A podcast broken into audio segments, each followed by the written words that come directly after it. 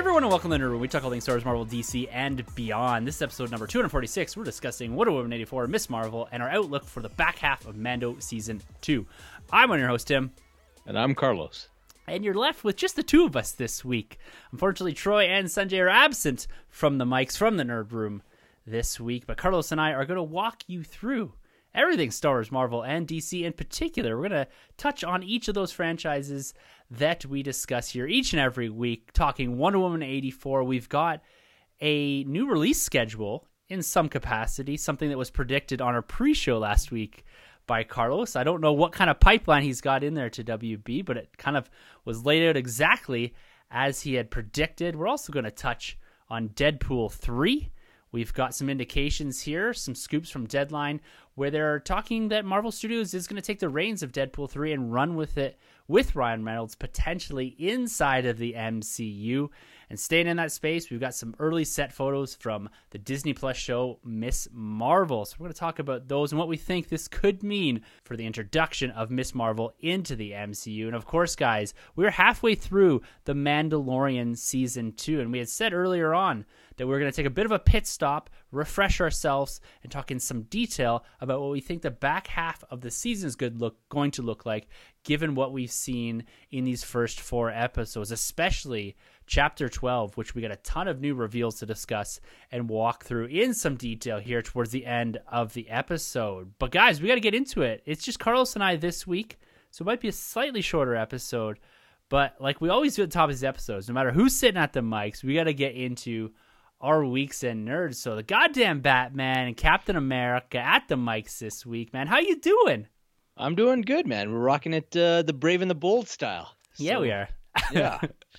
Just the two of us, but we've put together uh, at least two magic episodes like this before. So. Yes, we have. I think there's a there's a, a lot of fun here when you got Captain America and you got Batman, the Falcon, whatever you want to call yourself tonight. But but I'm excited to get to the details here with you, man. And we do miss the boys, but like they say, man, the show must go on. The Nerd Room must come out on Thursdays, and we got to talk some nerd here, man. So how's your how's your weekend nerd been?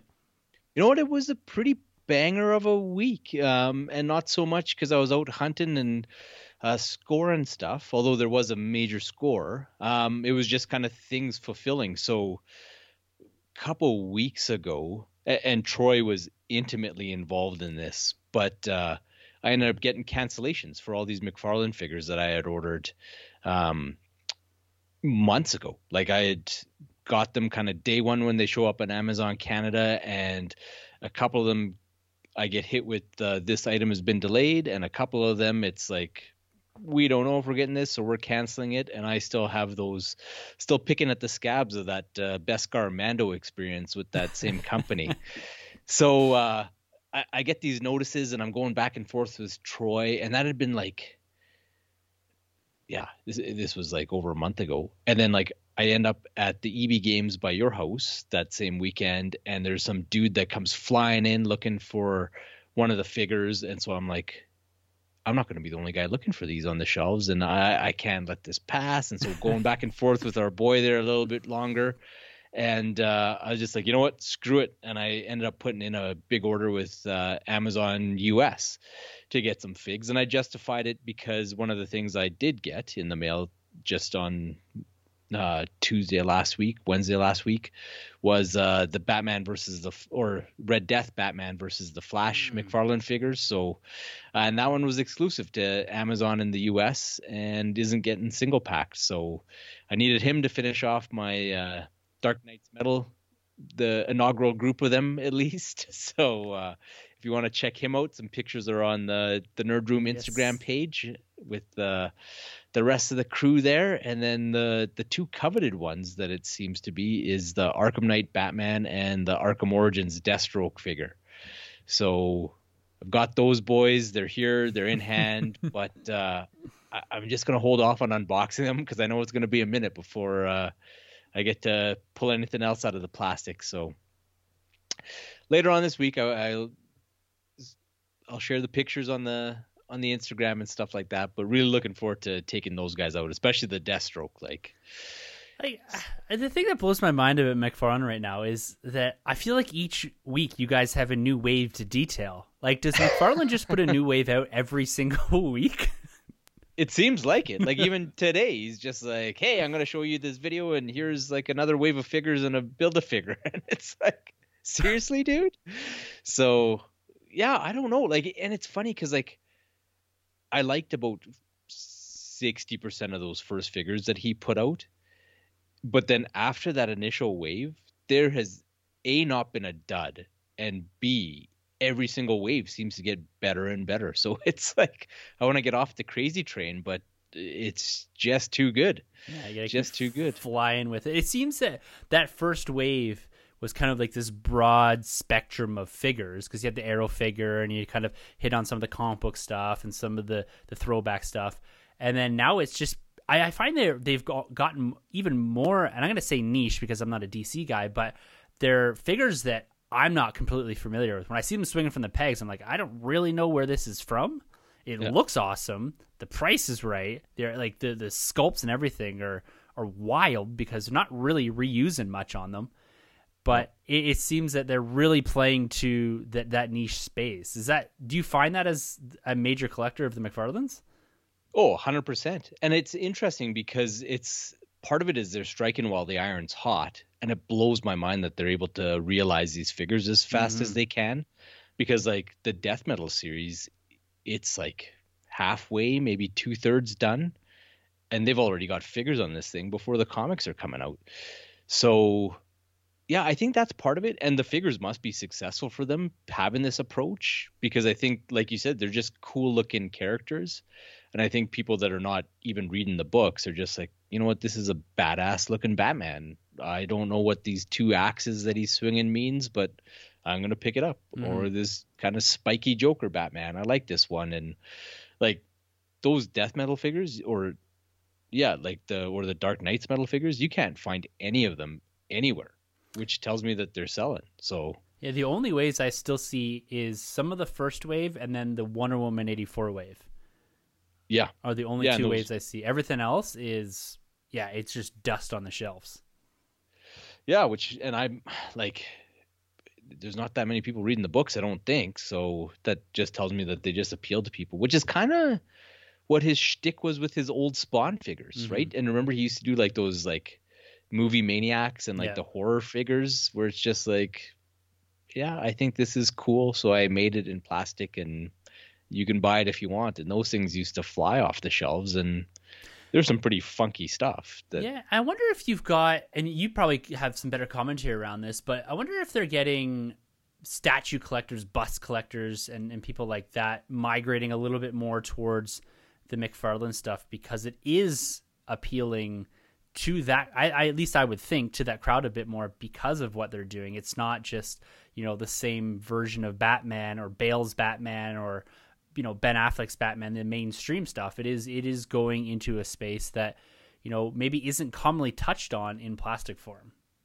Yeah, maybe. And, oh. and it, like I, I find there's like one, it is kind of based on comic art, but there's a bit, at least for me, I find there's a bit more of a timeless mm-hmm. um, appeal to something that's just based on a piece of art versus like this is this character from this period, and it's like Val Kilmer Batman, love him or hate him, he's the Batman of 1995. Mm-hmm. and there's that. Whereas like you could have a whatever, do a Dick Sprang Batman, and he's evergreen. So yeah, I don't know. That that, that is actually a pretty good thought. And I, I yeah, I, I, think just maybe because it, it, art is evocative, right, for mm-hmm. people. Well, so it certainly captured your attention and, and Troy's and, and Doris and uh, what do we call him last week? Uh, Bat Goody. yeah, the Bat Goody. Yeah. yeah. So, and then uh, to be honest, in the score that I'm pretty proud of, I've never been in on those. Uh, actually, wife, if the uh, young child is around, make sure that she vacates the room if you're listening to this out loud. But uh, three, two, one, go. Um, I've never been one to dabble with the sneaker drops or play in that whole realm, and I've heard legend of um, the cutthroat brass knuckles and short knives type of fight that it is. But uh, Adidas did Miles Morales Spider-Man shoes Ooh. based on the PS4 game, and we're having a hell of a time figuring out what to get this kid for Christmas. and uh, her blasting through that game, and she's like, she's always loved the character, but like really focused on him right now, and like she'd been scoping out the shoes and being like, oh, these are cool, but just fortuitously, she had only come across like some Instagram auction where like they wanted like 500 bucks for them. So she's like, ah, I wish I could get a pair of these shoes, but ain't happening. But uh, yeah, I was kind of on the ball and I saw that Adidas was releasing these things and it was madness to try and like get these things checked out. But I ended up securing a pair in her size that uh, are on on their way from Adidas Canada. So. Oh, that's odd. It's so was it online an online drop? Yeah. Yeah. Yeah. My yeah. my only experience with sneaker drop, I'm by no means a, a, sneaker person at all, is one, I guess maybe two things, is the Jeff Goldblum episode of whatever it was on Disney Plus that he put out. Okay. There's some Yeah. episode there and he's like going to like a shoe trade show or something and these guys are paying like $25,000 cash for stuff like this. And the, my only other real experience and this is probably um will hit home a little bit.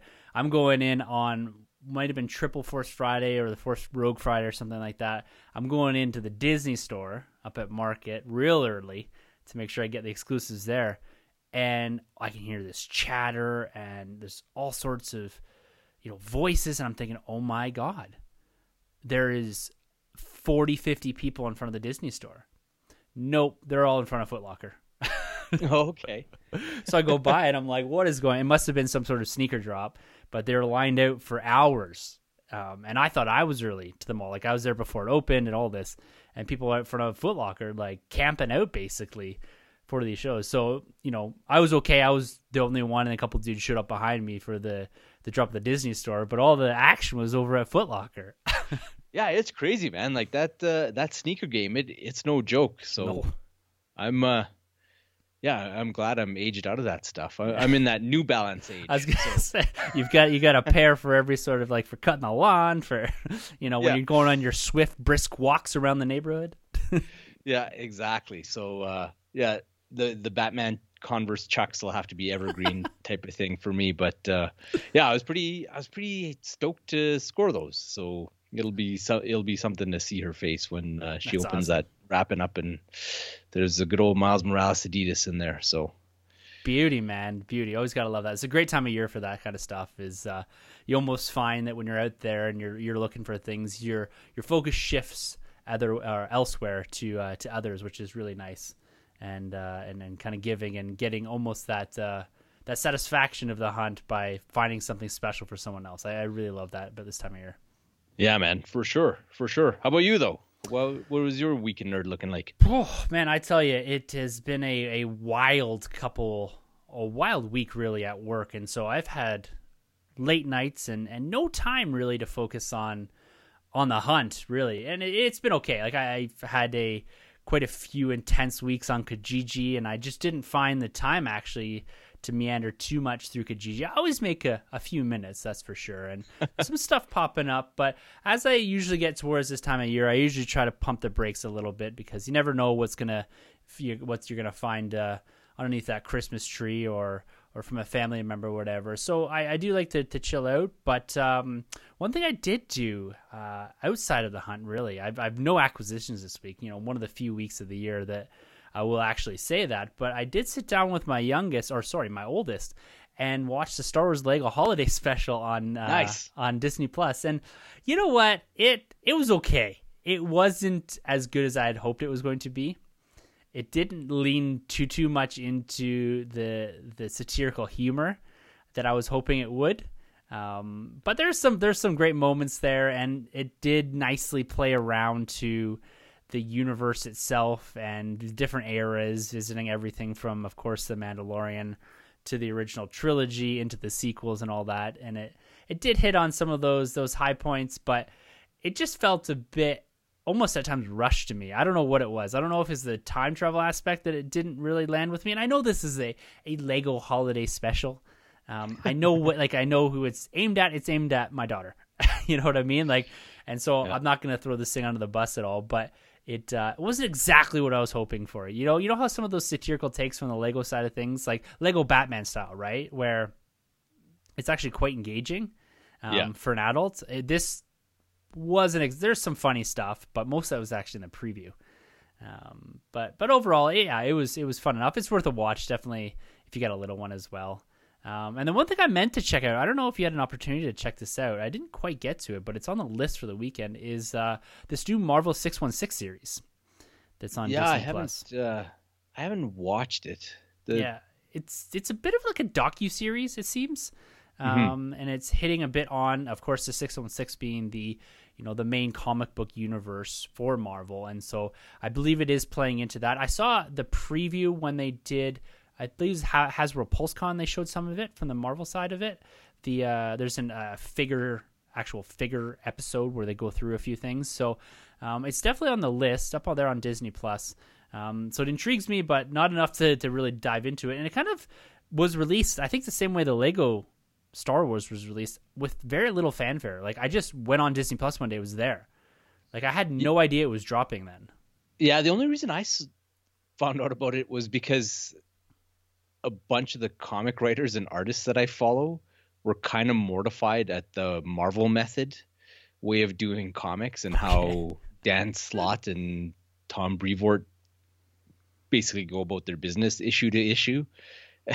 and they were just like, I don't know how people can be expected to work under those type of circumstances and there's some commentary around like how it affects the overall quality of the books and whatnot and why some of these events instead of taking five or six issues to wrap up they take 18 type of thing because the artists and the letters are left to kind of come up with big chunks of the story and whatnot. But uh, yeah i didn't sit down and watch it myself but it was just it was interesting to watch the commentary but coming from professionals in the industry that I hold in very high regard kind of thing being like oh my goodness like how how do you do business like this so, Well, even with that perspective, it'd be interesting to watch. I'm not sure if it's episodic or it's a whole season dump. Probably episodic, um, given what they've done for the most part. I don't think there's too many big drops.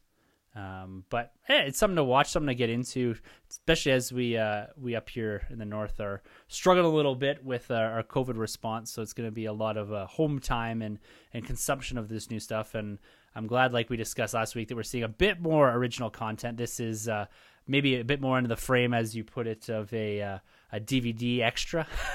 oh yeah this this is like full out like the the disney propaganda videos like you get at disneyland when you're walking around look how great we are come enjoy Soylent Green at the star wars cafeteria and I just put my hand out and say, "Please give me the Kool Aid." yeah so yeah, it's we'll uh we'll see yeah, it will definitely take a watch, and uh, I'll have a watch this weekend for sure, and I'll let you guys know if you're uh, a bit tempered on uh, on jumping into that, whether or not it's worth it. Because my Disney subscription went through last week. I said to my wife, I said, "What is this ninety four dollar Apple charge?" And we're thinking like, did someone get a hold of our account or whatever? And she's like, "Oh no, no, no, Disney Plus." there you go man you almost paid 10 bucks an episode for the mandalorian I did. Worth every penny, though. Worth every penny. that's but true maybe I'll get a bit more juice out of it this year as we get, uh, of course, hopefully Captain America or the Falcon and the Winter Soldier, not Captain America yet, and uh, of course WandaVision, and we're going to talk here in a few minutes about Ms. Marvel as well, which may land in 2021, late 2021, early 22. So hopefully we'll start to see some of that original content uh, rolling out here in Disney Plus. But before we get to that discussion. Uh, we got to talk about uh, another property here that is near and dear to the heart of the Mrs. Goddamn Batman, and that is Wonder True. Woman 84. So, slated to be released originally in the summer, and then it was pushed to later, and then it was pushed to later, and now we landed on this December 25th release date in theaters. Now, that has been slightly tweaked over the last week, and I think there, there's two big things that come out of this. It was the reveal that the uh, I guess on the American side and HBO Max, we are going to see, or they're going to see, one of them released uh, at the same time it's released in theaters on December 25th. But the other thing is, is they put a hard line in the sand that Wonder Woman will be released in 2020 with this announcement as well, because it looks like all international territories outside of the states will not be getting this digitally at least right away, but will be getting it, I believe, a week earlier than originally mm-hmm. slated mm-hmm. On December 16th in theaters. So it looks like we're getting it here in Canada. It's going to be a theatrical release, but in the states, it is going to be a dual release, the first of its kind, especially for what could have been the biggest movie of 2020 is going to be releasing on HBO Max. People can watch it from home with no additional charge, I may add, and also releasing the theaters in the States at the same time for the areas that do have movie theaters open. So, Carlos, break this down from your perspective, from the family's perspective about how this was received and kind of your thoughts because you had we didn't actually we actually probably have it on a recording but we didn't talk about it in any detail last week but you had predicted this actually on the pre-show that they were going to announce this and release this day and date on HBO Max as well as in theaters. Yeah, I, to be honest, I was a little surprised that they came out and said it's day and date and it's going to be on HBO Max for free and that there's not going to be a corresponding VOD strategy mm. with it as well. Um, but man, like after the initial shock of the fact that A, it's coming out for sure, no questions. Um, and that it's coming out on HBO Max day and date for free or under the umbrella of your subscription. Man, what a baller move yeah. by Warner Brothers and HBO Max. So, like, 2020, it has ground everybody to dust. And we've had some great content released on streaming and streamers, but nothing even close to the grand spectacle of like a bona fide triple A four quadrant superhero mm-hmm. movie available to audiences. So Warner Brothers is going to do two things. Number one, they're going to put HBO Max front and center of everybody's mind. Like you couldn't spend enough money. You couldn't have taken the 200 million dollars that you spent on making Wonder Woman 1984 and marketed HBO Max and put the attention and eyeballs on it that this movie release is going to do for the fact that people can wake up Christmas morning, open presents, turn on their TV, and watch this brand new awesome. A-list movie. The other thing that it does is now you saw what FanDome did and where it put DC and the regard for its properties and just kind of the perception of the brand and what they have to offer, what that event did for them in August. Now you take Wonder Woman 84, assuming that it's a decent to very good movie, and that is the only big flashy superhero movie that's come out in well over a year and is going to be the only thing that anybody sees until at least May. March, April, May. That's insane. Like that's worth the roll of the dice as well. And I think like for goosing subscriptions on HBO Max, it's a great move because they didn't have just by virtue of how they're structured and how they rolled it out, they didn't have what Disney Plus had with having this massive subscriber base based on just the library and the promise of other things. Mm-hmm.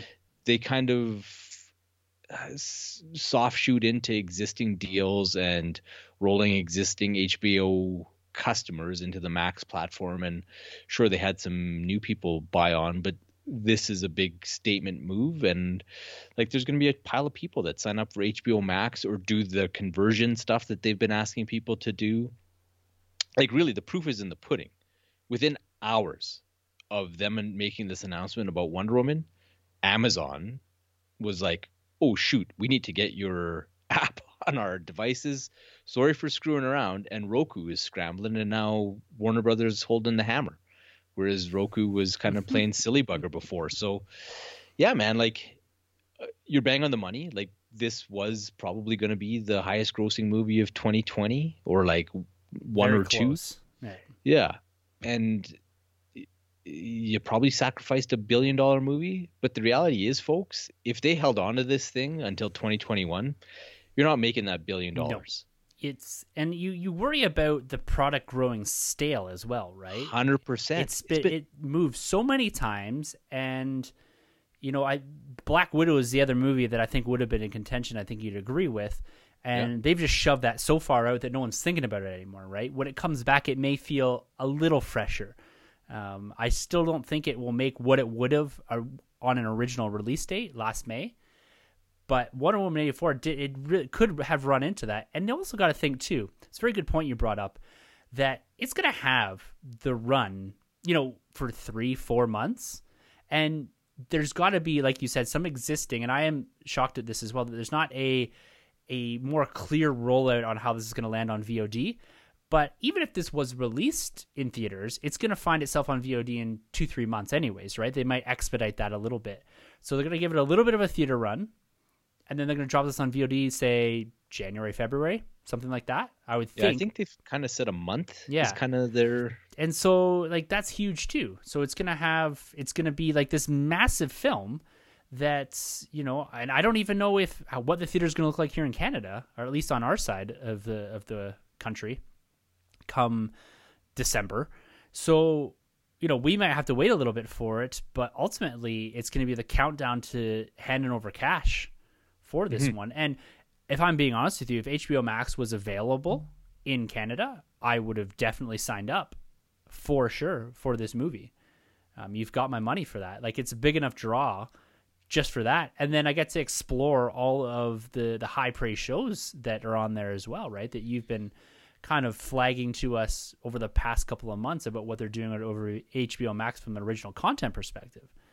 Yeah, and that's the other thing too. It's like if this gets people in the door, like HBO Max has the content and the quality. Like there's like in that especially for adults, there's nobody even close. Like it's admittedly a little sparse with the children's programming, but if you're looking for like good dramatic fare, like nobody nobody beats them, right? Like they were they were in this game decades ago producing that kind of mm-hmm. content, right? So yeah, I I think it's a good move. Like I, it, it's bold, but it's, if if the world's a changing, you might as well be at the tip of that spear, right? So yeah, it's it's gonna hurt for the theater industry because this is is gonna be or likely to be a big loss for them not having a movie like this.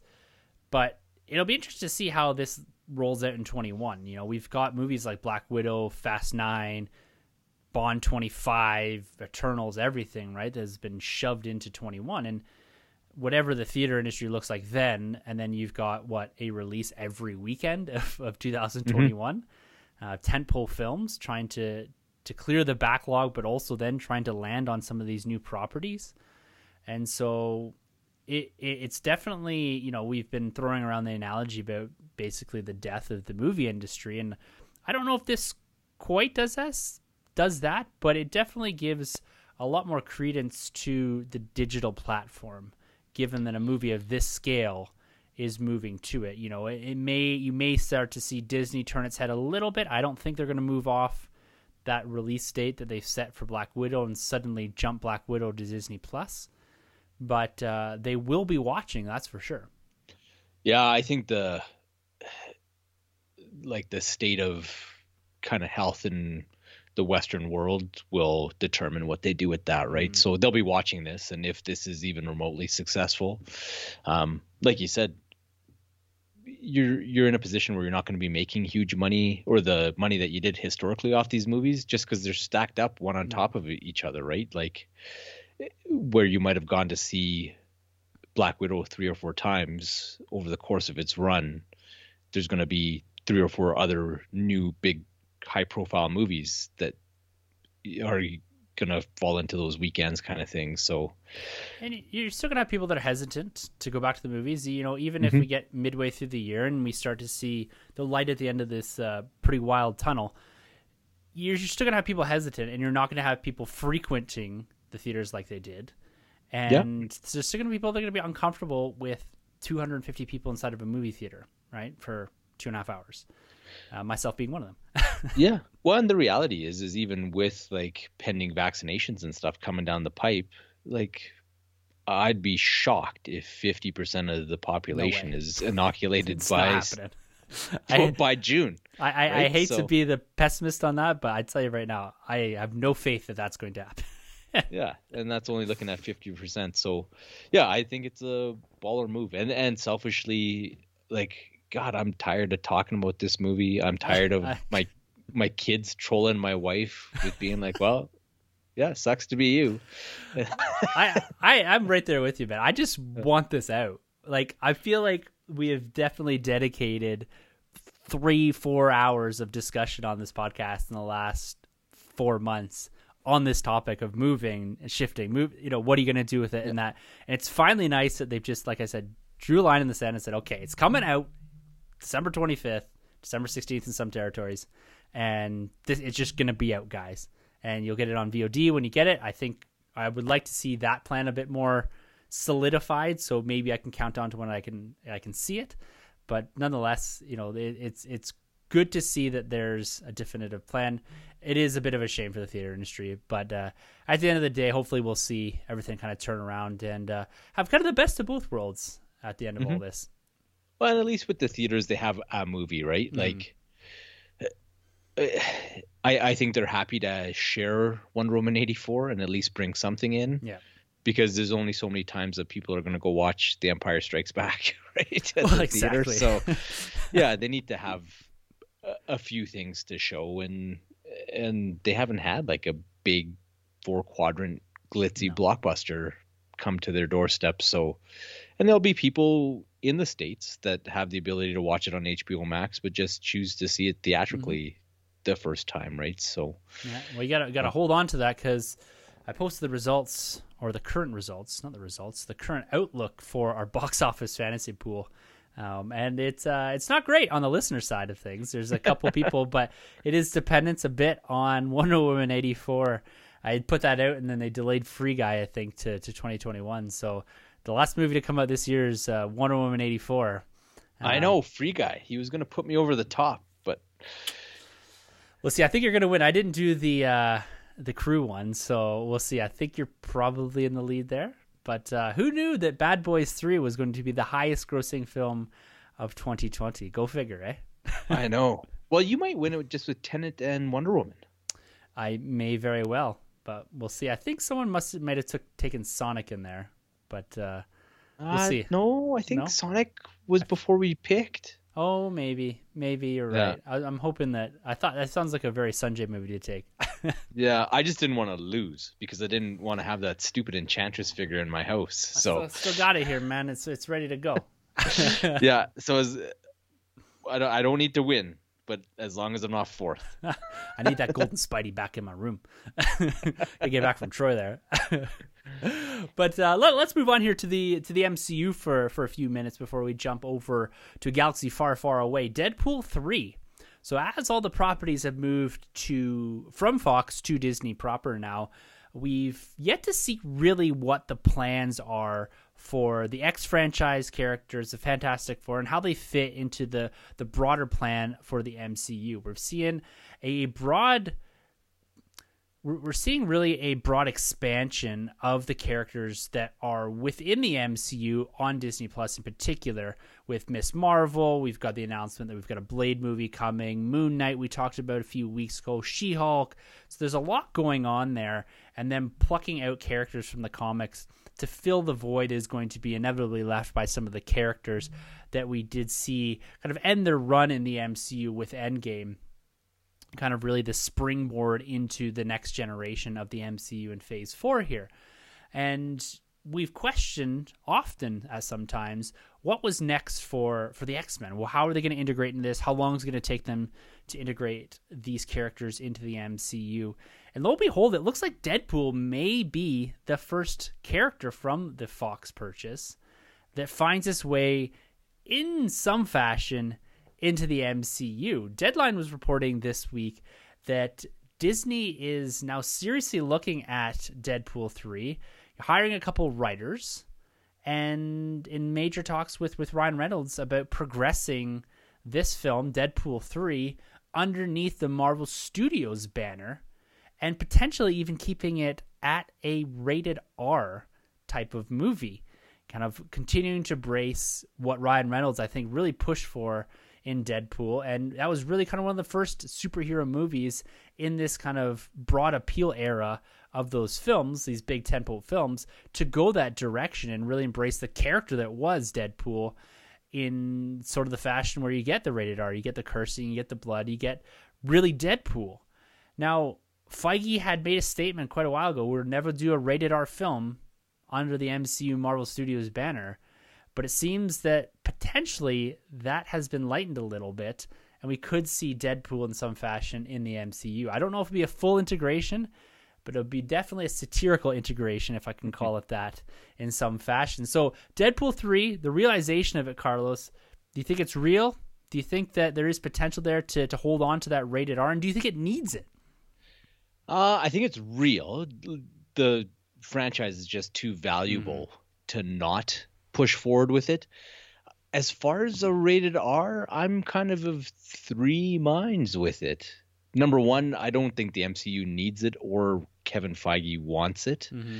So I would kind of like to see one of two scenarios where either you just keep going with the Deadpool franchise as is, rated R, with all the tropes and all the things that made it successful to date, uh, but just release it. You know, Marvel Studios can guide it and make sure that it's a good quality product, but release it under the 20th Century mm-hmm. banner, and off you go. And you know, maybe you have a couple jokes here and there acknowledging the fact that he's this redheaded stepchild yeah. off on an island, but. Uh, yeah, I, I, think that that's the way you do it if you want to go the R route. Um, like, and like, quite frankly, my kids they watch whatever like it's I'm not I'm not a prudish guy, but um, there is something to be said for the trust that Disney has developed with families and people know what they're getting from their brand mm-hmm. and from Marvel and like Marvel is kind of it's like they bought it to be a boy version of Disney princess kind of thing. So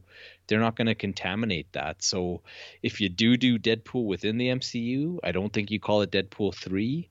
Um, and I think it's PG 13 and fits in a piece with everything else. And you can make some jokes about it that way too.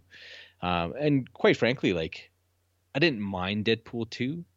Um, but I actually preferred the Once Upon a Deadpool PG 13 version. It just seemed to be more efficient. and It was smarter because it had to be. Mm-hmm. And it didn't rely on just kind of supercharging the old jokes and leaned into the cable domino stuff, which was frankly more interesting to me at least. So yeah, that's kind of where I'm at on it. And like, I don't know, Deadpool for me, if I never see Deadpool, I could care less. Yeah. so it's like it, it's fine. It's there. People like it. That's cool. I I I don't know. And and the one thing I will fight people on is like Deadpool. If you read the comic books, the vast majority of it, it's not necessarily tethered to being rated R, anyways. No, I, I agree. I don't think it has to be rated R. I don't think that they need no. to die on that hill that mm-hmm. this is rated R or bust, right? I, I think, and I've said it before, I think they can have more fun with it in a PG 13 sense. I think Ryan Reynolds can run away with this and just really lean into the fourth wall aspect yeah. of Deadpool and acknowledging even just down to it like this is the part where I would normally swear, but I can't. You know what I mean? Like stuff like that I think could really work and it could be a nice fresh take on that franchise because I agree with you but the comments around supercharging the jokes from the first one. I felt that number 2 really did that. It did some cool stuff like you said with uh, Cable and that, but I found that that Deadpool didn't feel as refreshing as it did on the first take right? Deadpool 1, we praised it in the past because it was like this brand new thing. It really worked for the budget, it really worked for the character, and Ryan Reynolds fit that role as as tight as that suit is. And I, felt the second one was just kind of like, okay, yeah, it's just another Deadpool movie, right? And I, I want something different. And I think that given the person that Ryan Reynolds is, and you put some talented writers on this, you could write your way around a lot of this and make it very engaging and quite funny. Oh yeah, definitely. Well, and I think they kind of did that with like the Once Upon a Deadpool. Like it was mm. a smarter movie than Deadpool 2 was. And it's just like I literally in Deadpool 2 made the snarky comment about the people sitting next to me. I'm like, you guys are just forcing yourselves to laugh at this point when he had like the baby legs. Yeah. So I'm like, oh, we had the baby hands in the first movie. And it was like I was just not enjoying myself that much because it was just ah it, it was just kind of there. So I yeah, I, I think if you're gonna go for it, go all out, do one last rated R movie under the Fox banner and just be done with it.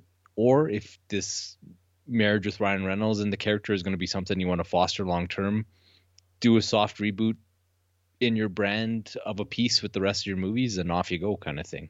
Mm-hmm. I, I, still think it has to be solid. I just don't see that character working in the MCU. Like, imagine Deadpool pulling up at the end of Endgame. like, it, like, it, just to yeah. me it doesn't work. Like, it doesn't feel right. And maybe they can make it feel right. Yeah, I don't know, man. I don't know. And and we, we say all of this with love because I know that there's listeners oh, out there that are ride and die with uh, with Deadpool. yeah, it, it's just again very much to that point is whatever they do, I'm going to watch it. Yeah, and this is just some yeah light commentary around what they could do. You know, it's I'm not married to any scenario here. No. Um, I'm married to the idea of of great content from Marvel, and they continue to deliver on that. But some things feel right and some things don't, and Totally. I'm I'm happy to be wrong on this too. you know what I mean? Yeah. And and so we'll see. I guess with this one, it you know potentially you could see some stuff into 2021 where they start to really develop this movie and get some announcements out there. But it'll be interesting to see how they handle this, and then that might give us some indication as to maybe what they're going to do with the mutants at, at some point in time. Yeah, I know Rob Liefeld a couple well, I guess it was months ago now, made a comment about the X Men being behind glass. Mm-hmm. And so I don't know if that's a in case of emergency break glass. I do certainly feel like it's a get out of jail free card for them, mm. which is a good thing. Like they're doing some neat experimental stuff right now, and you know if uh, the MCU starts taking a step backwards, you know that you have arguably the most popular franchise outside of Spider-Man, just sitting there waiting for you to use it, kind of thing. So, well, and uh, I'm happy for it to be behind uh, a bit of a wall for right now because it gives us the opportunity to talk about characters like Ms. Marvel, which we're going to jump into right now. Exactly. You know, exactly. In the absence of the X Men, we get Ms. Marvel, we get She Hulk, we get Moon Knight. You know, with Logan and Cyclops and that whole franchise it, they had a whole movie franchise by themselves that was self-sustaining for for years, for decades, right? Mm-hmm. And you put that set in front and center in the MCU, and you start to lose a little bit of these characters now that they're going to rely on. I think in a major way, both in Disney Plus and on the big screen. And so I'm happy to take a break from all that because it'll come, guys. It'll come eventually. And I know some people are, are likely clamoring for that, but let's let's give it a little bit of space and let's talk about some of these new characters that are, I think are going to be even more fascinating to see their their big screen debuts or small screens in some of the cases, uh, but really them being brought to life in live action in the MCU. And that one of those characters we're going to talk about is uh, Ms. Marvel here. We talked a few weeks back about the casting around Ms. Marvel. They had found their Ms. Marvel, and uh, it seems that they're move forward with production here. I was very unaware that they had indeed gotten this far down the line where they're actually doing stuff, but we saw our first set leak photos. Uh, now, spoilers for Ms. Marvel here, guys. These are leaks; these aren't official announcements, and we're gonna provide a little commentary around some of this. But I think for me, the the biggest reveal here was that like we're likely to see this within the next year or so, which is very exciting.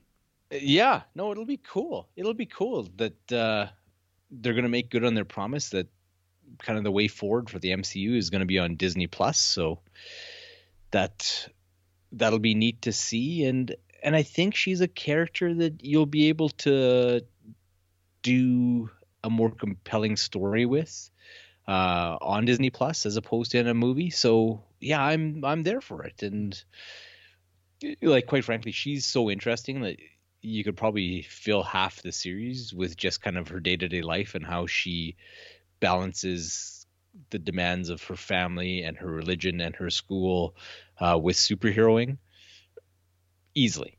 yeah. easily. There's compelling stuff there, and they've done it in the comics, and sometimes those are more interesting than the big superhero beatdown type books. So, yeah, yeah. I'm totally there for that. And this is a character too that I think people had some initial concerns around her not being on the big screen, but like you said, and I believe we talked about this when we got the the casting. This character to me suits the Disney Plus better because we get to spend six, eight episodes with her. Yeah. And I think the character itself really demands that sort of development as opposed to the big screen. Oh, here she is. Here we go. Here's her suit. Here's her villain. Go mm-hmm. right? Some characters I think you can afford to do that with.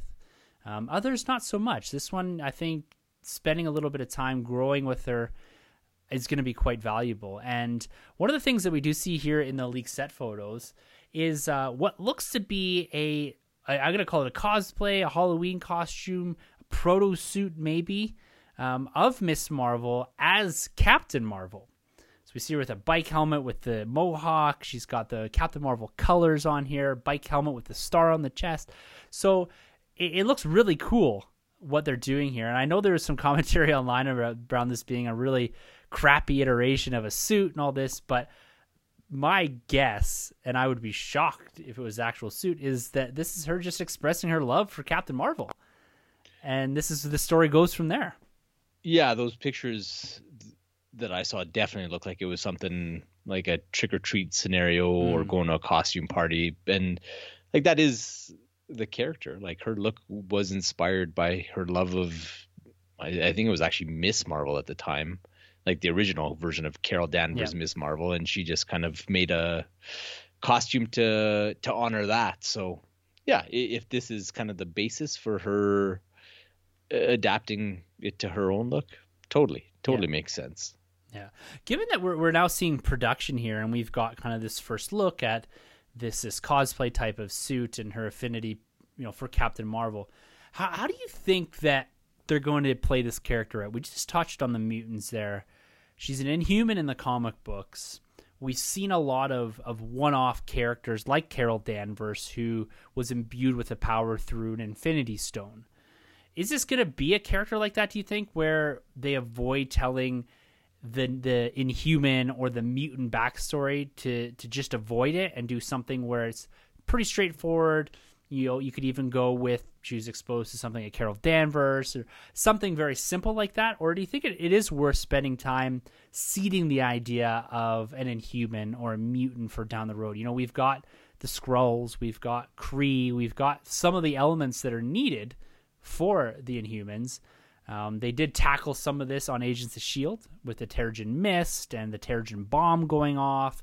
And this is how we're seeing, you know, the cocoons and all this stuff. Do you think we're going to go down that path here in Ms. Marvel? I don't know because it presents an opportunity to seed stuff for the movies that you then can mm-hmm. skip when you get to the big screen versions and kind of use a bit of shorthand to get people up to speed. I don't know that we're going to go full Inhumans to be honest with you. Um, I, I definitely don't think they'll go mutant, but they might cheat a bit and do something kind of like what they did with uh, the Vulture's origin and the Spider-Man movies, yeah. where it's like, here's an artifact from a story we told before, or here's something left over from Captain Marvel and yeah. the Power and the Skrulls being around, or yeah, a piece of her ship, or or something like that, right? So yeah, I don't know that they'll see the Inhumans again.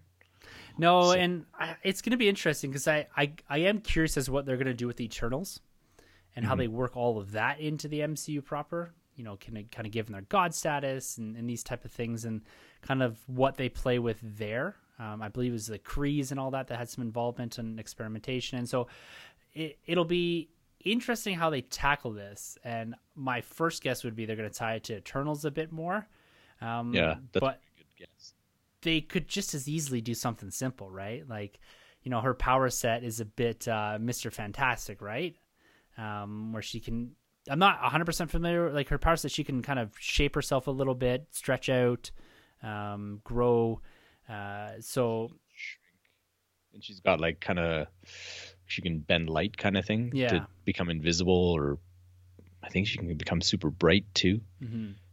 Yeah. yeah. So she can do a lot. So it'd be interesting how they they seed that power set and then how or nucleate it almost and then how they develop it and and how they give her her origin story because yeah a lot of it's going to be focused in and around the character herself family religion and all that but we also got to sit on the superhero side of things as well and see what they do with her power set. So exciting! I i i think that like i said the takeaway for me uh, more so than even the set photos is that they're into production on this which is is is great. Like it it only means that it's coming at some point and the great thing about this Disney Plus stuff is it's not really dependent on a wide theatrical release. When this is done, it's done. They just need a release date and they can put it on Disney Plus, right? Mm-hmm. So we're just gonna get Falcon and the Winter Soldier first here, man. Well, I know. It's killing well, me. Let, let, let's see if Diana inspires them to release Black Widow because that's honestly the only thing that's holding Falcon and the Winter Soldier up. I, you know, I so I read an article the other day that uh, was saying that I do you think there's ties that Black Widow needs to come out before Falcon the Winter Soldier? Do I? Yeah. Like, Yeah. Do you think yeah, do you think there is something in there that needs to be said before you get Falcon the Winter Soldier? I think so. Yeah, because I think it's kind of the first piece in seeding the the next generation of what your Avengers is going to look like. yeah. Yeah, well she might be in it too. The new Black Widow. Yeah. So we'll we'll see. I, I definitely think you're going to see Sam Wilson and Captain America make an appearance in that film, for sure. Mhm. Um, but we'll see. We'll see. It's very very exciting stuff here. So we're we're going to skip over to the last topic for this week, and uh, like I said, we're going to move over to galaxy far far away. We're going to talk Mando. We don't got Troy here to, to give us that uh, that Greef Karga, that Carl Weathers Mando. Even though we did see him show up in this episode and direct this episode as well. I know we did a good job. A fantastic job. What do you think of chapter twelve here? We got to to revisit some characters we are familiar with, some Planet Nevarro that we are familiar with. I see Moff Gideon, some interesting seeds overall. Like, how did you guys uh, consume this, and how did you feel about it coming off the back end? It was great. It it was a pretty perfect episode. There was a bit of a sprint at the end with the resolution. It's like, Mm. Yeah. oh shoot, we don't get that runtime. Yeah, But uh, aside from that, like it gave you everything. It, it brought you back old friends. Had some of the highest action I think we've seen all season. Some illegally cute scenes with the child. yeah, sitting in And- school. yeah, she reminds me so much of my youngest, the child. Just the way she reacts to things. It's Yeah. so funny. so cute. And then uh yeah, and then seeded some big scary Ooh, things for the future. Like I was unnerved at the fact like I hated that alien for putting whatever tracking device it was on the Razor Crest. So Yeah. yeah. You knew that I, guy uh, was bad, eh? As soon as they, they like zoomed in on him when the Razor Crest pulled into Nevarro. Yeah. It's like this guy is bad. I agree with you that this was a, another fantastic episode. Like the episodes, you know, the first four here have been absolute just fire banger episodes. I think we get something new and different in, in every episode. We get to explore so much of what is becoming this very dynamic universe built around the Mandalorian here, and uh, it kind of gives you that that as you said before, you know, that ability to play in the Star sandbox, but do something different. Like everything is familiar, but everything is new, Yeah. which is what I 100%. love. And uh, I, I really enjoyed seeing Greef Karga and Cara Dune again, and them kind of just finding their footsteps and and really running into this episode and kind of sprinting towards the end, like you said. I do. The only kind of stick out for me is well, the Razor Crest seemed to get fixed very, very fast. Well, yeah, and it's just like, oh, I gotta go get the kid, and then it's like right before they get taken out. Uh, it's like, it- oh, here's cl- the Deus Ex Machina. Yeah, classic Star Wars trope. Right in the nick of time, Han Solo shows up. There it goes. yeah yeah exactly but yeah aside from that little nitpick it was like in just everything like i thought it was so cool that they've established the concept of marshals in the outer rim Yeah. in episode one and then what a better way to utilize Cara in a ongoing capacity than as the Marshal of Nevarro and Yeah. showing that she's more than adequately able to take care of business by herself. So well, yeah, that was very cool. the thing I like too about Cara Dune and Greef Karga in this season is I have expected that you know we spent a lot of time with these characters in season one. Mando was going to pick them up by season or by episode two, and we're going to have kind of this ensemble move through the Mandalorian season two, and they've really stepped back from that. Like the Mando spent more time by himself, you know, visiting friends and that as he went, but he spent a lot of time by himself just with a child. And I'm, mm-hmm. to be honest with you, quite pleased with that. That this hasn't become an ensemble cast moving through the universe, right? Kind of this this hero's journey with his friends. You know, we've seen that in Star Wars a lot. Um, but I'm happy that we get to spend a bit of time with these characters, and then maybe they'll come back. We saw a bit of that in season one for sure, with IG Eleven and and Greef Karga and all that. But uh, I've been quite pleased on how they progressed the overall narrative of the Mandalorian, and this being more focused on him than I anticipated too. Yeah, and I like that they built out the relationship between him and the and oh, the yeah. child like quite a bit to the fact that he is the dad. Yeah. Now kind of thing. So well, especially as like turn around, you know, with the puke and like tell me you haven't done that with your kids in the past. Like, ah, yeah. you're fine, you're fine. Hundred percent, man. hundred percent. Or like the the coaching through the rewiring of whatever yeah. that was on the ship, and that was so good. Like all I could yeah. think was like, this is never gonna work, but it's great to watch. mm-hmm.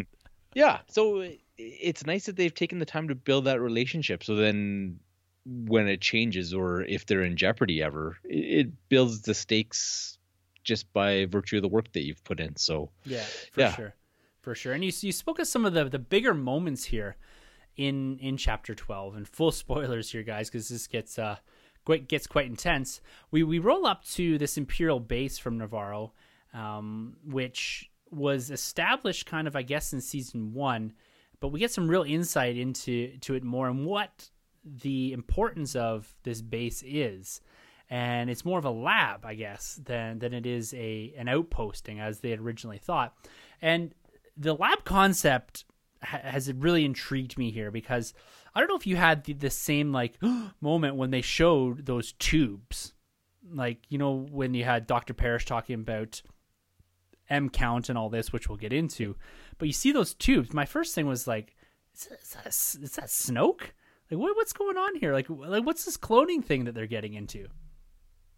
Yeah, no, I and I didn't. I don't know that I jumped to Snoke right away, but I just knew that it was bad. Yeah. And then with the with the M count, it was like, oh shoot, they're uh, bringing they're back really. Leaning, yeah, leaning into getting a force user back on that uh, on that Empire train. So, well, and that, that's the thing too. This the whole idea of the M count and, and taking the blood, the transfusion from the child, and all this. And it's funny that that they've brought back the concept of midi-chlorians that George Lucas introduced, much to the dismay of fandom in Episode One, because it it kind of put like a, a scientific, you know, basis or understanding to the Force. It wasn't just mm-hmm. kind of this thing that you were able to work on and work really hard towards and if you had a bit of that that inherent ability you could refine and perfect that and become the master jedi. It kind of was at birth it's decided for you if you're going to be a powerful jedi or not. And I, I, know that deterred a lot of fans but it's interesting that that favreau and filoni have have brought that back in into the fold here as there being a quantifiable way to measure someone's ability in the force and uh, it seemed that they're they're trying to build like I got this whole like Snoke or like super soldier vibe off of of what they're doing there. It's like injecting the blood, some sort of like force ability or at least super strength to go with it, and building a clone army, something that we're familiar with in in the Star Wars universe. Like, I guess, do you think they're gonna go like full on force ability or trying to at least, for lack of a better word, force that into someone where they have a, a greater ability, or I think it's just going to be like a super soldier program. I, to be honest, like I initially got the sense that it was going to be for the purposes of a super soldier ser- program, but then when I thought about um, Gideon and the dark saber, mm-hmm. I was like, well, maybe this mofo is trying to get himself up to be in a force user kind of thing, and this is some backdoor way of him trying to accomplish that. Um, if he's, it's quite quite possible. Yeah. You know, the the dark saber is an interesting point you bring forward here too, because it and I didn't really think of it this way, but I like it because you know th- there could be some direct connection there between him understanding the dark saber, the significance of its connection to the force, and like you said, him wanting to basically level up here Mm-hmm. and and have something more. Because my when I first watched it, my first initial reaction, I connected up this scene with the end scene and what are the what look to be the Dark Troopers, right? Mm-hmm. In my head, I was like, okay, they're doing something here. It has to do with this. But as I stepped back and thought of it a bit more before we started recording, I was thinking maybe those two things aren't connected at all. Maybe this whole like concept of the Force and the M count and what they're doing with a child is completely separate. And I like how you've kind of linked it up to Moff Gideon a bit more here. And this whole Dark Trooper thing is our cannon fodder for what could be a, a reteaming with Bo Katan and a larger Mandalorian force where you could have quite a substantial battle against a, a formidable foe. In that you're not just having the Mandalorians mow through stormtroopers like they did in the previous episode, right? Like, let's mm-hmm. give them something to actually fight against. Because the Dark Troopers coming from the Legends part of the universe. I believe they're introduced in what's the video game called? Dark Forces. Dark Forces, yeah. Yeah, I never played it, but I've seen all kinds of screen grabs all over the internet from it, and these are droids, I believe, as well. And so, you know, we're picking up a lot of threads here: clones, droids, M count from the prequels, really. Um, Filoni and Favreau showing their love, and you know, really connecting some of the tissues there um, across the original trilogy and into uh, post Return of the Jedi time here and what the Empire is doing and experimenting with. Um, I think it's great, but do do you think there's any connection there, or do you think we're looking at two possible different threads with cloning or something like that over here, and the Dark Troopers just being a bit more of a kind of like a big boss at the end of the season or something like that, something that is you can put the Mandalorian against um, that isn't just the the stormtroopers.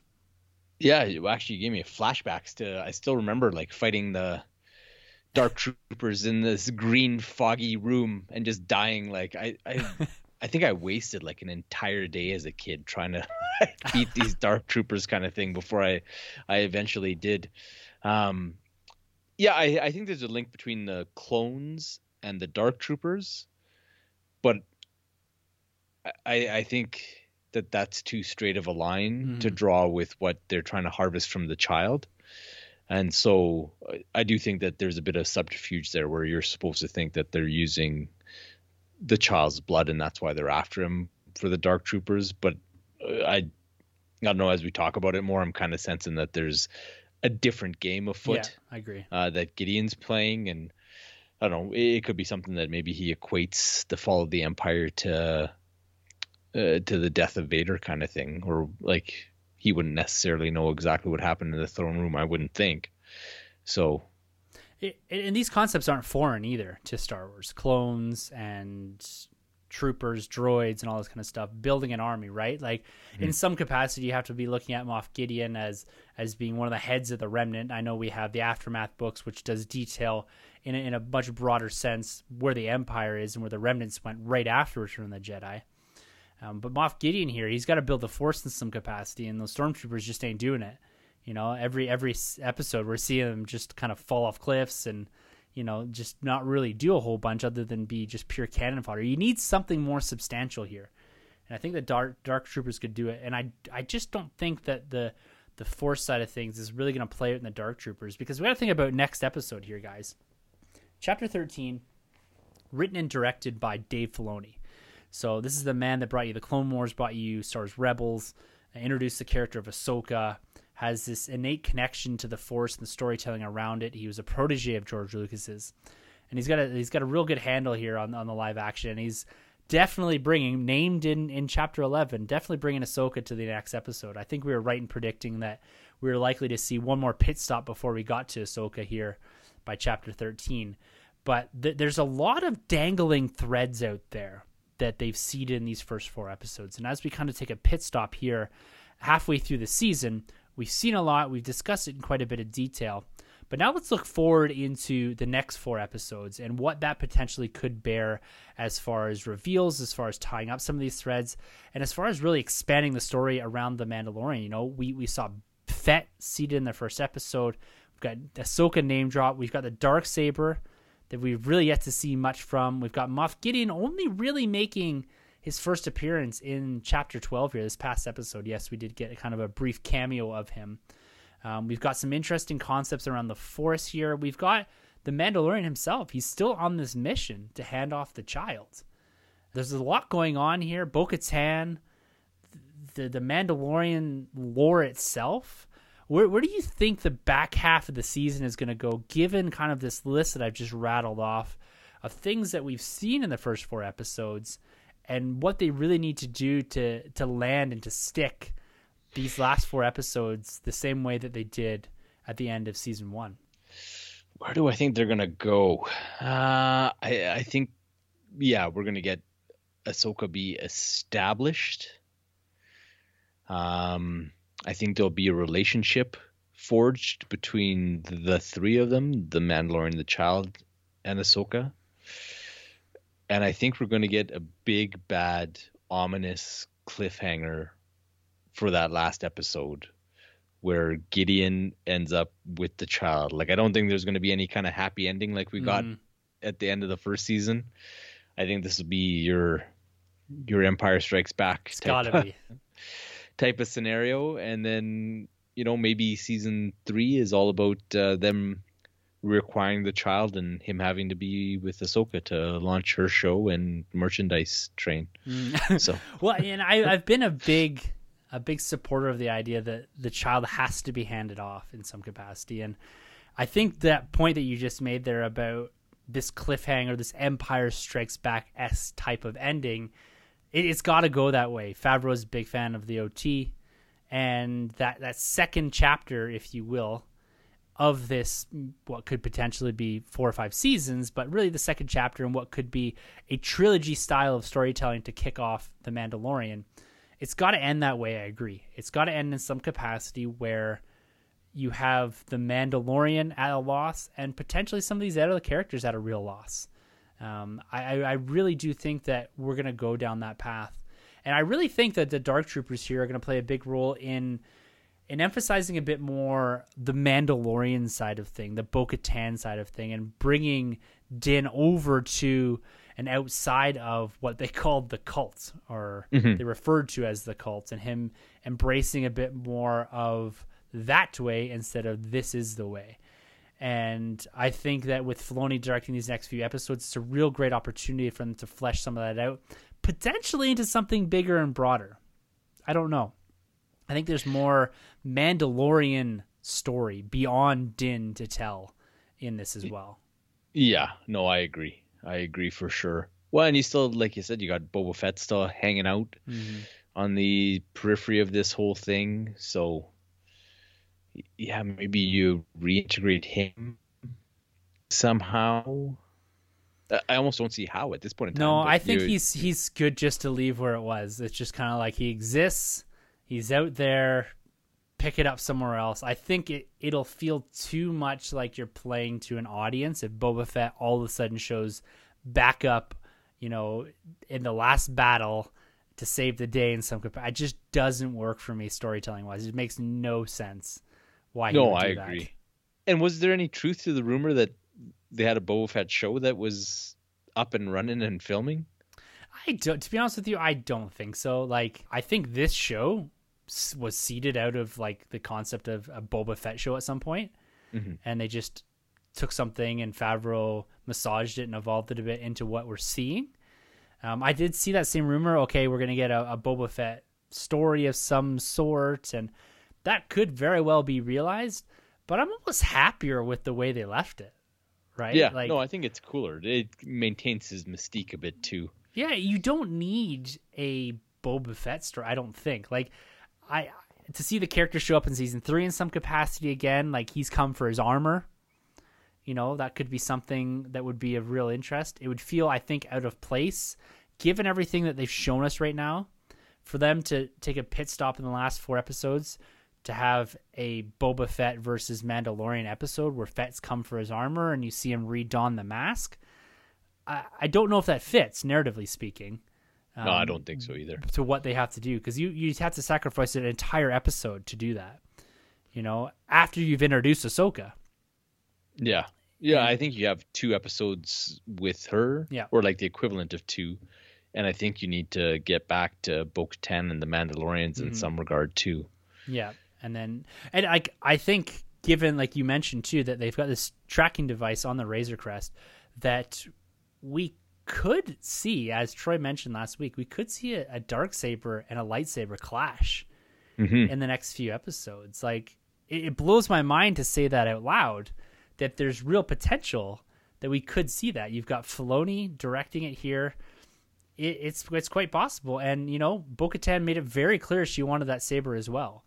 So there's a a nice nexus here that there seem to be building towards with all of these what could have been more randomized stories that are being told there seems to be a direction that they're all funneling towards to get kind of this nice climax with the Mandalorian here in the next four episodes. I'm, I'm quite excited uh, for this. Like I, I'm salivating at the idea of seeing Ahsoka live action here, um, but even more so, what implications it has for the story they're telling here and where it could go. Like I wouldn't be surprised if we see like four back to back or uh, big cliffhanger episodes. Yeah, well, they're in a cool position now where like Din is almost like the uh, he's the weakest guy in all the things that we have coming up, right? Because Gideon is infinitely more powerful and has way more resources.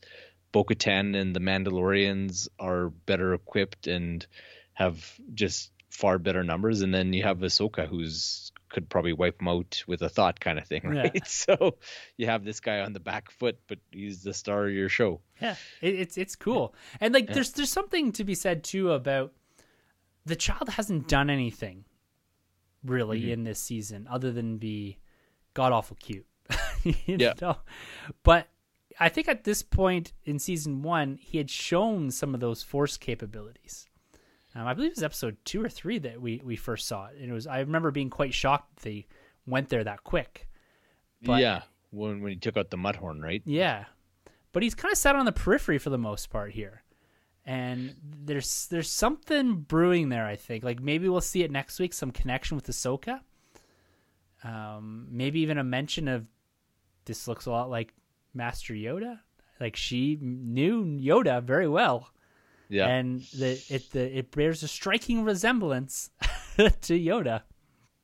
yeah, I'm excited for it because I think that's the big the big step forward, right? Is getting that connection to the Jedi, getting some of this stuff explained to to Din and moving the story forward as opposed to just kind of fumbling around the Mhm. whole time, which is been done intentionally up to this point, but um yeah, I think the training wheels are off as soon as you introduce her, right? So Oh yeah, and and I'm a I'm a firm believer that everything that has been said and shown and done in these first four episodes means something for these next four episodes. Mm-hmm. I think everything is intentional. You know, I know there was a bit of conjecture around episode two of season two, it being a little slower, and you got the lizard lady, and but that led us to the next episode, which you know everything seems to matter. It's all going in a direction, and I feel these is these are organic stories. I think to me, to be honest with you, in this whole season, the only thing that didn't seem like it was earned and organic was the Razor Crest being fixed in about twenty minutes. Like that is Yeah. literally the only thing to me. Well, and the other thing too that you have kind of going on is you have the New Republic Yes. and the one kind of pilot policeman guy doing his investigation as to what's brewing too. So maybe the New Republic is a massive factor in the last four episodes that we haven't talked about. Very well could be because that's something that you know we're on the outer rim here. We're quite a ways away, and I think just made reference like we can't control everything that's going on out here, and so they have these marshals and all this that are keeping control. But that that's something too that would be of interest, at least to me, to explore a little bit. Is a bit more about the New Republic. I don't want the full on Senate New Republic type stuff, but seeing a little bit more of the X wings, and I, I think they've done it right to this point. Um, and they had some great references to to Alderaan and Cara Dune here, and him fighting, you know, in the Battle of Yavin and all this right after uh, Alderaan was destroyed. Like some really cool stuff there. Yeah, and that's the stuff that I I eat up, like you know, right? So yeah, if I can see all these just periphery people making their going about their day to day lives in this world in this galaxy, I'm there for it. So Yeah. yeah, I, tell you, man, it is extremely exciting to see what what they're doing. Friday has become lunchtime for me. I sit down quietly in the basement. The little one's asleep. The oldest is at school. I have my 40 plus minutes of, of Star Wars of Mandalorian, and and I've really really enjoyed that. It, it's been kind of a nice thing, and I'm looking forward to getting to these next episodes and and seeing how much of this stuff plays out. You know, we've had lots of discussions around trying to predict and trying to anticipate what's going on, and I think you look at those two minds that are controlling this; they're going to throw us all over the place in the next four episodes. It's going to be up, it's going to be down. We're going to be uh, going to be feeling, uh, I think, quite pleased with what they have to deliver here, and I'm excited. I'm excited to with all the unknowns, and and I'm okay with uh, some of it not being answered and, and saving some of this and, and making us wait a little bit. It, it's great storytelling when we want more of it. Like I, I, I want it all the time, and they're doing their job. Yeah, man. The only thing I don't like about this show is the money that it's costing me with all this child merch that I'm having to uh, finance. So that's my that's my only complaint. Well, it ain't gonna stop, dude. It is uh, that that train I has just left the station. It's not even full speed yet. I don't think. No, no, it has not. Yeah. Uh, all right, dude. Well, this is a shorter one for this week. It, it's been it's been great touching on all the franchises here. We had, had quite a an interesting week across the board from Wonder Woman 84 through to the MCU. Some interesting properties that are that are spiking up there, and then of course the Mandalorian discussion, guys. Uh, we are missing our two boys here, Troy and Sanjay, but uh, they'll be back in some capacity, I think, next week. Um, hopefully, fingers crossed. Uh, no topic for next week, but guys, we're barreling towards the end of the year here. We're going to do probably one more film review because we've quite enjoyed that, uh, and I know we've been throwing around the idea of a of a listener choice retro review chosen by the listeners. The four movies that do go into that, so people tap. Uh, tap the listeners here to, to get that in the pipe and get that decided, and then we'll figure out exactly exactly when we want to drop that because we usually try to pick a bit of a down week to drop that in. And so we've quite enjoyed doing the retro reviews, and we got Wonder Woman eighty four here. We're gonna see the review on that at some point, probably in the early part of twenty one. You will see our, our discussion review of of Wonder Woman, and then our lookbacks, guys. I've been already making notes on 2020. It's uh, it's been a wild year, and I cannot wait to talk about the acquisitions, the change in the nerd rooms, the the everything. It's it's going to be an absolute blast. And then looking in to 2021 and what's never going to be an absolutely wild, wild year. And guys, I got to give a big shout out to uh, Rob Cast. He uh, he had myself, Rob Williams, and and Rob Wade from TSW on his new show, his rebranded show, SWC Plus Roundtable, picking up from some of uh, the legacy of the TSW Roundtable in the same vein. They're picking up some of the hosts uh, from across some of the podcasts that we do interact with on a regular basis, and we we actually got a bit real. We sat down, we discussed the network, where it's gone, the SWC itself, what we're looking forward to in the future, podcasting during a pandemic, a real nice and uh, and and honest talk about uh, what's going on in the group that we do have there and with some of the podcasts and, and how we've been podcasting through the pandemic. So we had a lot of fun with that. That's over on a brand new feed on Podbean. So I'll link that below, guys, and go check that out. And uh, Carlos, man, this this wraps it up for this week. I, I can't wait to get back to the mics. I'm already already hotly anticipating next week, man. Yeah, dude. Always, always. It's been uh, it's been a bit of a grind uh, as far as work and everything going on in the world, but uh, looking forward to the Tuesday night records, man. It was uh, yeah. Sometimes making notes for the podcast is the only joy that I get in the course of a work day. So yes, yes, yeah, man. It's it's yeah, it's always fun, man. Always a blast having you here. Uh, the goddamn Batman. Captain America. You know, we've got all sorts of names for each other here. Mr. Peasant, if you want to call me that. we got Mr. McFarlane over there. Who knows? Who knows? But uh, guys, we'll be back next week talking all things Star Wars, Marvel, DC, and beyond. And if you'd like to be a bigger part of that show or any show in the future, you can always email us at the nerdroom at gmail.com. You can find everything that we do over at the nerdroom.net. The hunt is real, and you can find that over on our Instagram page at the NerdRM on Instagram. Carlos will be chucking up a few things there. And as the grind slows a little bit here, I'm, I'm going to commit to it, guys. December, you will see a Nerd Room tour. My Nerd Room, it's done. Excellent. It's ready to go. December's been dubbed my personal creative month, so you will see me make the room, make the time to film this. I don't know if I go on YouTube or if I put on Instagram TV or whatever it is. Um, I may do that. I don't know. We'll figure it out, but you will get a full tour of Marvel, Star Wars, Ghostbusters, Ninja Turtles, everything, guys. You'll see the whole thing, Jurassic Park. It will be there. That is my promise to you before the end of 2020. You have a full Nerd Room tour. So there it is, guys. Put my foot down. Maybe I put my Excellent. foot in my mouth. Who knows? and last but not least, guys, before we close this thing out, big shout out to man Rob Wade for endorsing this podcast over Motion 14 com. You can find everything him and all the other endorsed podcasts do over there. So until uh, until next week when we're back at it for the Nerd Room, I'm Tim. And I'm Batman. And thank you guys very much for entering the Nerd Room. This has been a Nerd Room podcast production. You can find our hosts Tim, Troy, Sanjay, and Carlos on Twitter at the NerdRM, Troy the Boy 87, Sanjabi, and CDN Caped Crusade R. For more content from the Nerd Room, check out the nerdroom.net. And don't forget to subscribe to the Nerd Room on iTunes, Podbean, Spotify, wherever you plug in. Use the hashtag WeTheNerd to keep up with the latest from the Nerd Room on Instagram and Twitter.